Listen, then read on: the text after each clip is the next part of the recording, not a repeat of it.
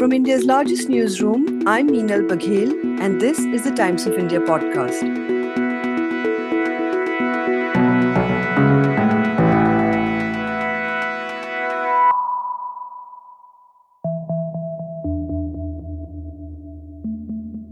Starting off with Uttar Pradesh, where the average does seem to suggest the BJP is going to make a historic return to power. After a long gap, you're going to see party come back to power after completing a full term. हमने जो exit poll किया India TV ground zero का exit poll उसके हिसाब से Bharatiya Janata party को 180 से 220 सीटें उत्तर प्रदेश में आ सकती हैं इसके साथ साथ हम यह बता रहे हैं कि समाजवादी पार्टी को एक से 208 सीटें आ सकती हैं यानी कि समाजवादी पार्टी की सरकार भी बन सकती है इसकी संभावनाएँ भी प्रबल हैं 76 to 90 for the Aam Aadmi Party. If this poll is right, this is history.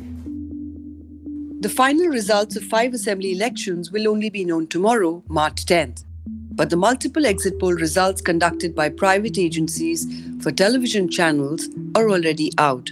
Exit poll results are not always correct. Most notably, they got the West Bengal and Delhi results wrong, and we still don't know what that crucial number, the vote share of parties, is going to be. Having said that, give or take a few seats, there is near unanimity among pollsters about the outcome. Today, I speak to Neelanjan Sircar, Senior Visiting Fellow at the Center for Policy Research, and journalist Shivam Vij, both of whom have spent considerable time traveling during the campaign to understand voter preference and the big issues in these elections. Of the five states, we focus on two in today's podcast Uttar Pradesh and Punjab for their varying political import for the BJP and the Congress, and how they will shape the future of national politics. Shivam, you've traveled across both UP and Punjab.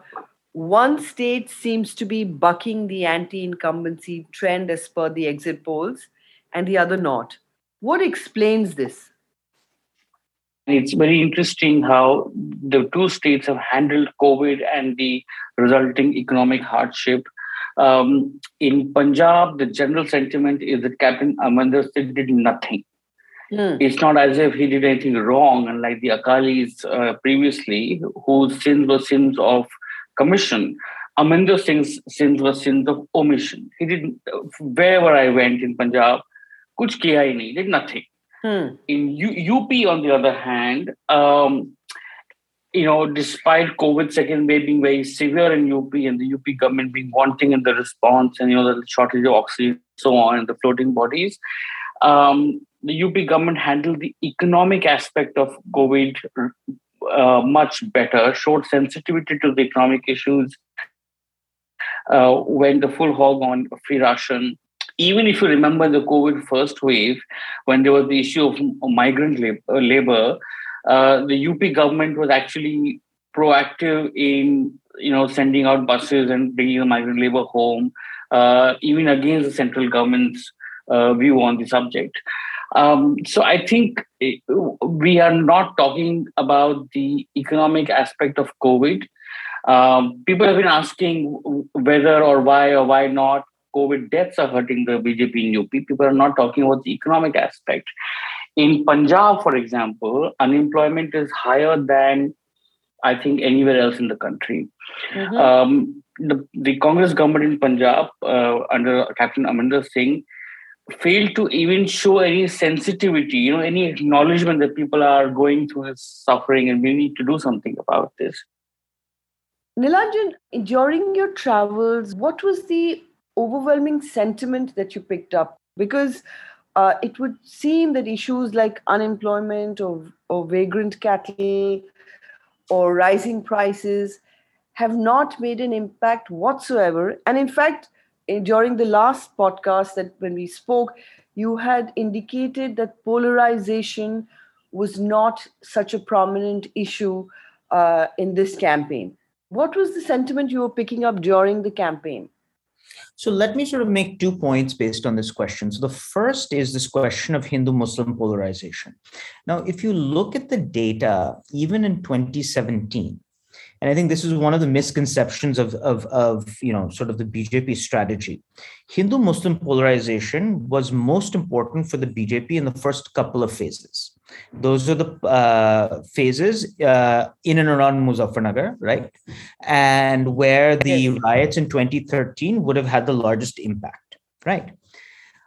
The later phases where the BJP had also done well, except for the final phase where it had dropped a little bit in its vote share.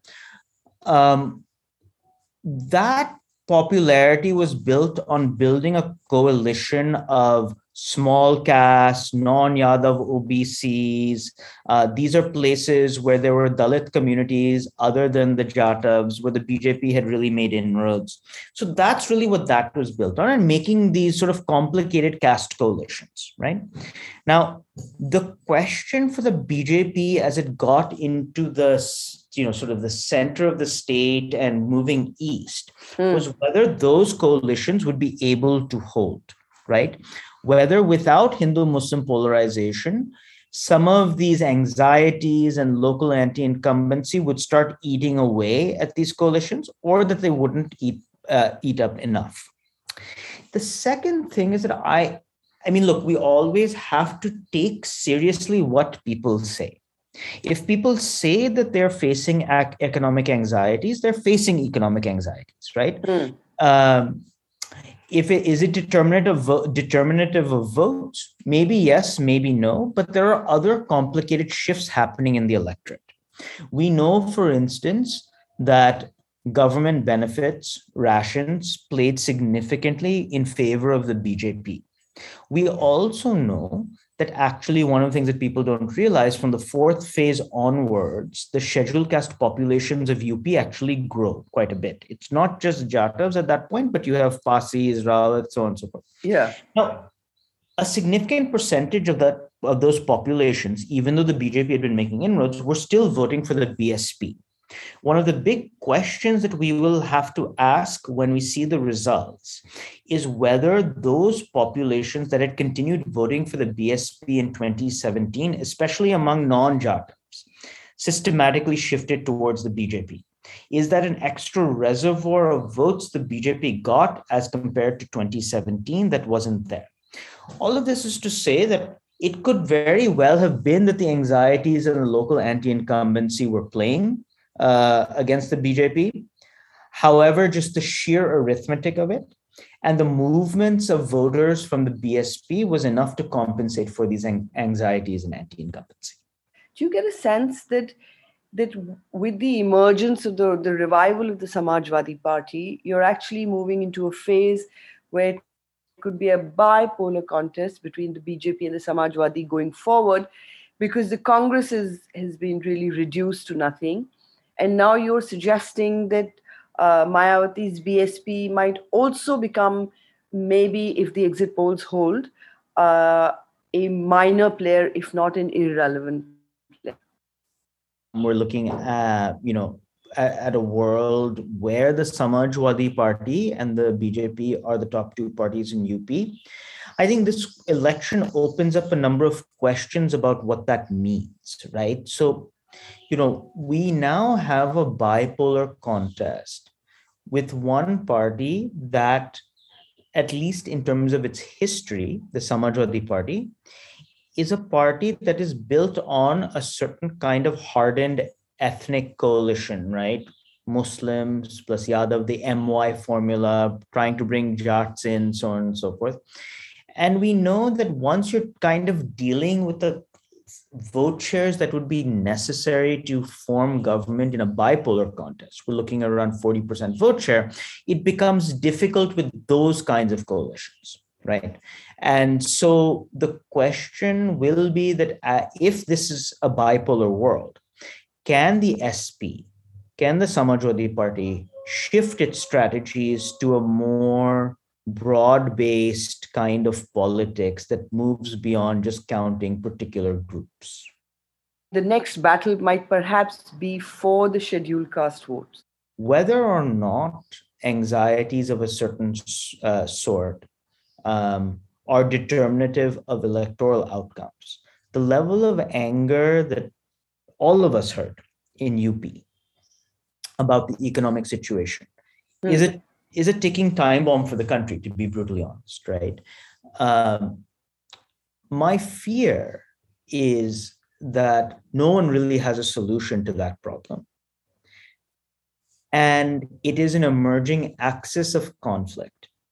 So while we have a solution to uh, difficulties for a certain segment of the population through government benefits, direct benefit transfers, ration. We know that Nitish has done it. We know that Mamta has done it successfully. We know that Modi is doing it successfully. We don't really have a policy solution here that uh, people believe. I do believe it's an emerging axis of electoral conflict. So it may not just be about Dalits. I think you know, eventually this class dimension of uh, politics and frustrations will find their way into the political discourse. And the party that is able to really solve or at least make ground on these problems will also electorally benefit. The marginalization of the Muslims you expect uh, will continue. Yes, I think I think you know we are now in a world in which pretty explicitly people talk about Muslim and non-Muslim vote, Muslim and Hindu vote typically, and uh, that becomes a way of counting constituencies. And as I said, that you know the Samajwadi Party, obviously the Muslim vote will disproportionately vote for the Samajwadi Party vis-a-vis the BJP, is going to have to come up with a kind of politics that is broad, that includes the Muslim community, but that doesn't single it out because so much of polarization and counterpolarization is based on the ability to say that Muslims are numerous here, we won't be competitive, but we Hindus are numerous in all of these other places, so we can win here. Um, when that becomes the language of electoral politics, then the Muslims will be systematically um, you know displaced from the electoral arena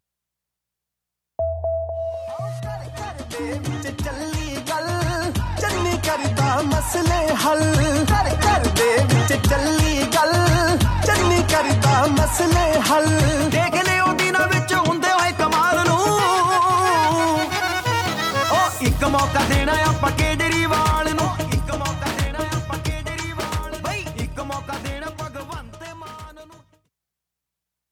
So, Punjab, of course, is a very peculiar case study also because the ruling Congress in the last few months, by appointing Charanjit Singh Channi, removing Amrinder Singh, created this narrative of an anti incumbent in Channi. And for a while, the chief minister, the new chief minister, did seem like an inspired choice. But if one were to go by the exit poll results, that's something the electorate is not bought into? There are at least three good reasons for that. The first is that by the time Charanjit Channi was made the chief minister, I think it was already very late. I went to Punjab just a week after he was made chief minister. Within a week, uh, it was clear that this guy is a breath of fresh air. He's charismatic. He knows the camera really well. He has a sense of um, the image of visual of uh, creating an event out of anything mm. a sense of how to beat anti-incumbents he was a very smart politician you know and very genuine like there's no way you could not like uh, Singh Channi. And even on that trip, I could not meet a single person. Even in Punjab today, you cannot meet a single person uh, abusing Channi or saying bad things about him, you know, except for some corruption allegations. There's nothing you can say against him. And yet, I think by the time he was made chief minister, the sense of anti incumbency had set in so badly that nothing could have saved uh, Congress in Punjab. No strategy, no CM change, no nothing could have saved the Congress. You know, uh, for example, around that time, there was the issue of electricity bills in Punjab. Mm. And Am- Aam Aadmi Party having claimed that they've done a good job of electricity bills in Delhi, even uh, you know free electricity up to 200 units. Um, was really gaining on that issue. And Channi came and solved the electricity issue within a month. You know, he uh, for forwent a number of electricity bills, he reduced some rates, and the issue is over. So in the last two months, we have not heard about electricity in Punjab. So Channi therefore did whatever he could, even his critics were acknowledging. Second reason why Channi did not work is basically that he is Dalit. And while people in Punjab will not say it to a traveling journalist like you or me, but despite the fact that Punjab has the highest Dalit population in the country, Punjab has the highest percentage of Dalit population in the country. Uh, one third, every third person in Punjab is uh, from the scheduled caste. Yes. Um, but precisely for that reason, perhaps the number of divisions within the SC vote in Punjab are very high. I think Ch- uh, Channi's own sort of subcaste, uh, Ravi Dasia Sikhs, um, did rally around him. I did, especially in October when I went, uh, not so much in February. Uh, there was this great sense of um, miracle amongst Dalits. You know, there was a smile on the face when you mentioned Channi that they couldn't hide. It was a huge moment for a first time Dalit CM in Punjab. But you know, anyone knows Punjab knows an unwritten rule that only a Jat Sikh can be chief minister. And third factor why Channi Magic did not do the trick for Congress in Punjab is that um, Mr. Navjot Singh Sidhu was actually undermining him day after day to the point that at one point Mr. Sidhu said that Channi should be to him, but Manmohan was to Sonia. Even in the last elections, the exit polls and the traveling journalists were very gung ho about AAP, but somehow that did not translate into actual number of seats. But this time, what is it that the Aam Aadmi Party did, which was different and which uh, might lead to them uh, taking over power in Punjab? last time there was this narrative of Delhi versus Punjab. These are Delhi people. These Delhi people control the state. They'll run the state. Uh, the Delhi people and the Punjab people would be fighting. If you Google, you will see stories about them throwing stones at each other outside Aam Party offices in Punjab last time. Hmm. This time, this time, you know, Channi kept calling Kejriwal outsider to the point that he called him a brown sahib, you know, colonial master and so on. It didn't work. And it didn't work because the Aam Aadmi Party smartly sold brand Kejriwal to the public from day one. Hmm. While maintaining that they will announce a Punjabi CM, they sold trust in Kejriwal. And they sold trust in Kejriwal by saying, uh, look, he's done it in Delhi. He's done a Delhi model. This whole so-called Delhi model of education, health, etc., came about only after they lost Punjab in 2017 last time, and they got worried about okay, now how do we save Delhi?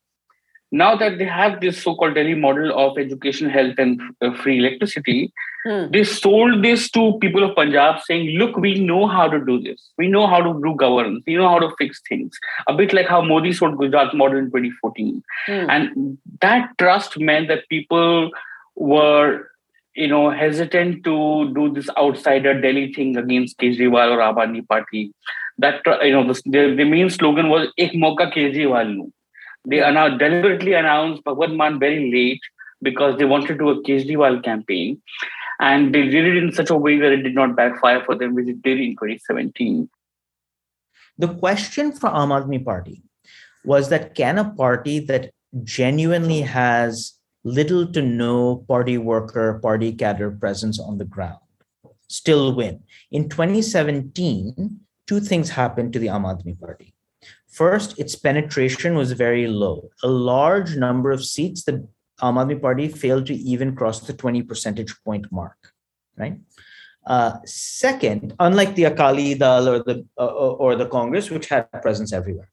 Second, in urban areas, largely Hindu urban areas, the Aam Aadmi Party had essentially been decimated, partially because of a jibe that connected the Aam Aadmi Party to the Khalistan movement. Right.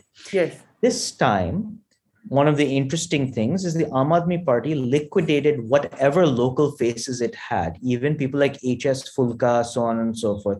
It became very difficult to pin anything on the Aam Aadmi Party because there no it by definition had no baggage because it had no local people. Um, and uh, it's a strategy that seems to have worked. They named a CM face who is very popular, Bhagwant Mann. Interestingly, a former comedian. And similarly, uh, you know, the, the, the, the president of Ukraine came to power on a anti-corruption vote, anti-incumbency. We often see entertainers do well in this situation. And so that gives you a picture of the kind of frustration that we were picking up in Punjab. One small point on the numbers. Again, if the exit polls are correct, we're looking at an Aam party that is in and around 40% vote share. There'd be a huge increase in uh, over five years. More importantly, since after ni- uh, 1997, the BJ, the Congress has always had at least 38% vote share. And we knew from the very beginning that the Aam Aadmi Party becoming the single largest party, or certainly forming government by itself, would require decimation of the Congress Party because the Akali Party was broadly holding in a number of places. Right now, the exit polls are suggesting that that's exactly what happened, that we're actually seeing a sea change in Punjab politics because uh, the, the vote share of the Congress will drop below a mark it hasn't in many, many decades. And a party that literally has no presence on the ground in a party that has been characterized by larger than life candidates and party workers and the dominance they hold on the ground, a party that literally has no presence on the ground may be the one that takes the cake.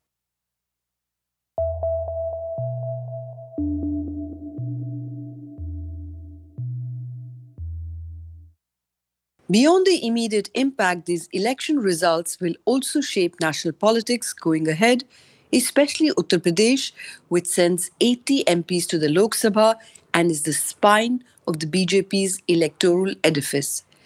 Shivam Vij of the view that notwithstanding March 10th's results, there is a certain dimming of Prime Minister Modi's popularity on ground, while Neelanjan Sircar assesses what a second term would mean for Yogi Adityanath's political future. Often, the sense of an election in the campaign is very different from the final result.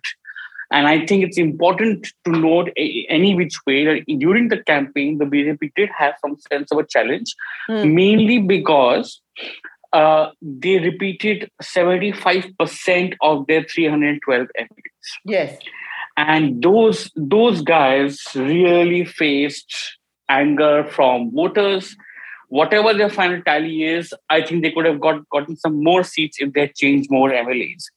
Uh, I think um, you know, the journalists were seeing a sense of a challenge. They were, I can't speak for other journalists, but speaking for myself, I did see some change in the last three elections. The last three elections, 14, 17, 19, two of them Lok Sabha, one Vidhan Sabha. You know, I would not find a single person other than Yadav, Muslim, and Jatav hmm. saying anything except Modi. Hmm. You know, uh, all the lower OBC castes, you know, uh, uh, all the non-Jatav castes, all the Pasis, all the sort of uh, Balmikis, all the Kushwahas and Sainis and Kashyaps and Mauryas, Modi, Modi, Modi, Modi. This time there was some, uh, you know, chipping away of that hypnotic hold of the BJP on the voter. Uh, even if the election result doesn't bear out what I'm saying, you know, as a as an observer, you say what you, you know, you report what you see. So this is what I saw that a number of places, there are a number of voters for the first time since 2014 who are willing to move away from BJP for various reasons. You know, mm. for educated youth, it was unemployment. For some people, it was um, the, the MLA we don't like. Uh, silently, for some urban voters, it was COVID. Um, so I will be very surprised if BJP repeats its 2017 vote share. You know, seats you, you know, the thing about seats is that the distance between the Samajwadi Party and the BJP is so huge. Hmm. Uh, in 2012, there was a distance of 12 to 13 percent, right, vote share. Yes. So if that dist- if that distance even halves, if the distance now is six percent, Okay, that's a huge uh, drop in the distance between the two players, reflecting the increasing bipolarity. However, 6% still means the BJP gets a sweeping majority, Hmm. right? I have personally never had any doubt that BJP is winning UP. Question is of number of seats. But if there's a drastic fall in the vote share, if the BJP comes to 35%, let's say, Hmm. then it means that um, Mr. Modi has to worry about a number of issues going forward uh, for 2024. Uh, as journalists, we look for what has changed. Something is changing in UP, my experience says, and I'll be surprised if the access numbers are correct and show that nothing has changed. This, of course, uh, if the exit poll results hold, will be a huge endorsement for uh, Yogi Adityanath. It also indicates that the BJP itself is perhaps moving beyond just the Modi charisma and a deepening of of the BJP's hold, uh, because these elections were fought pretty much on the back of Adityanath. So I think we'll have to see, um, you know, what the final results hold, right? Uh, so, for instance, we know that Hindu-Muslim polarization, law and order, these kinds of questions, these are the things that uh, Yogi Adityanath particularly appealed on, and that were particularly um, thought to be effective in the first three phases of the UP election. So I think internally, uh, the BJP will have to assess how it did in the first three phases after we see the results, as opposed to the rest, where Modi and the ration narrative seem to become the dominant narrative. So there will continue to be a question, uh, uh, I think, within the BJP and among electoral analysts about whether this was a Yogi vote or a Modi vote. But uh, the fact that he will come back as the chief minister for a second term uh, will sort of uh, change politics, uh, national politics. Absolutely. I mean, look, I think the one thing the BJP has shown both at the central level and Yogi Adityanath at the state level is the uh, extraordinary capacity to brand and to expose to brand. So even if this electoral result suggests that maybe this wasn't a Yogi Adityanath election and this was a Modi election, or you know, we'll have to see what happens. I'm sure that if the BJP does well, Yogi Adityanath's branding machine will go into force and try to position him as uh, the next big leader coming out of the BJP. And the one thing that I would just quickly say is a parallel, right? Uh, you know, this is very much out of the Modi in Gujarat playbook, right? So we forget that Gujarat was also a fractured uh, state across caste groups, right? We talk about uh, strong caste alliances that the BJP had, uh, that the Congress had built vis-a-vis the BJP. Hmm. That systematically, after one, two, three rounds of BJP control, they were able to break and centralize power in the chief minister right? And this is exactly what Yogi Adityanath is trying to do. A lot of the local anti-incumbency was a function of the fact that Yogi Adityanath was trying to centralize power within the state and it is creating frustrations on the ground. Give Yogi Adityanath one or two more cycles of this, and you imagine that a similar phenomenon to Gujarat will take place, and then he can use that to become a national figure. So I think that very much is the road. And if he's able to obviously win this time, perhaps one more round, um, you know, then he genuinely becomes a national figure. How do you think that uh, changes national politics? Also, because AAP will now become the only other state, uh, only other political party with more than one state. So let me just make three short comments about this. So the first question is if the question about the opposition space is about who's winning elections, then obviously winning one other state is not particularly determinative. Um, we know that in the last two national elections, when the BJP and the Congress went head to head, the BJP won more than 90% of the time. If that trend continues, before you can blink, it doesn't matter where UP and TMC and these guys win. Before you blink, the BJP is above 200 seats. It needs to win 272 to, uh, you know, be, be at a majority. It's not going to matter much for electoral outcomes. Um, so there's a larger question about how competitive the Congress will be in the national arena, and that's irrespective of what these other parties do. there's a question about the power that these leaders like Kejriwal and Mamta Banerjee have in the opposition space. I think that if you uh, have a big sweep in Punjab and the resources associated with winning a state like Punjab, then uh, the Aam Aadmi Party can definitely claim to have a larger part of the opposition voice, especially because you know in recent times Kejriwal has been crafting an image as sort of a center right politician, much unlike what he had been doing before. Yes. Um, and that actually creates some challenges for the BJP because there's some competition for the right space, right? Um, so that's an interesting question. The third thing, what the Aam Aadmi Party represents is almost a reified, concentrated form of the way the BJP functions, right? It is a highly centralized party built on extraordinary branding. Hmm. If you just follow the parties on the ground, it is an incredibly high tech party, right? Um, it is a party that is, you know, quite using very, very modern techniques. As I said, if you're able to win a, a state like Punjab without party cadre, what else can you do? We're also picking up that they may have a sizable vote share in Uttarakhand, even if they don't, it doesn't convert into seats. Um, in Goa, maybe it was less successful, but we'll have to see.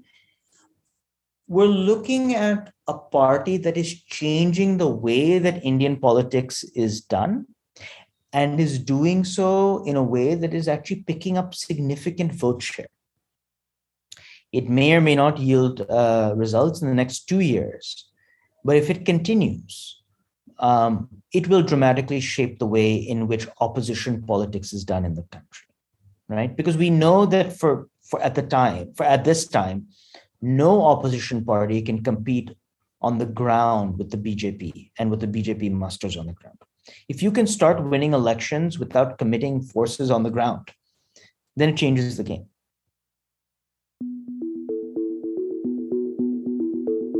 Today's episode is produced by Jairaj Singh, Arun George, and Sunay Marathe. For a daily spotlight on people, ideas, and stories that matter, subscribe to us. We are available on TOI Plus, Spotify, Apple, Google Podcasts, and all other platforms of your choice. For any news tips, reach us at toipodcast at timesinternet.in.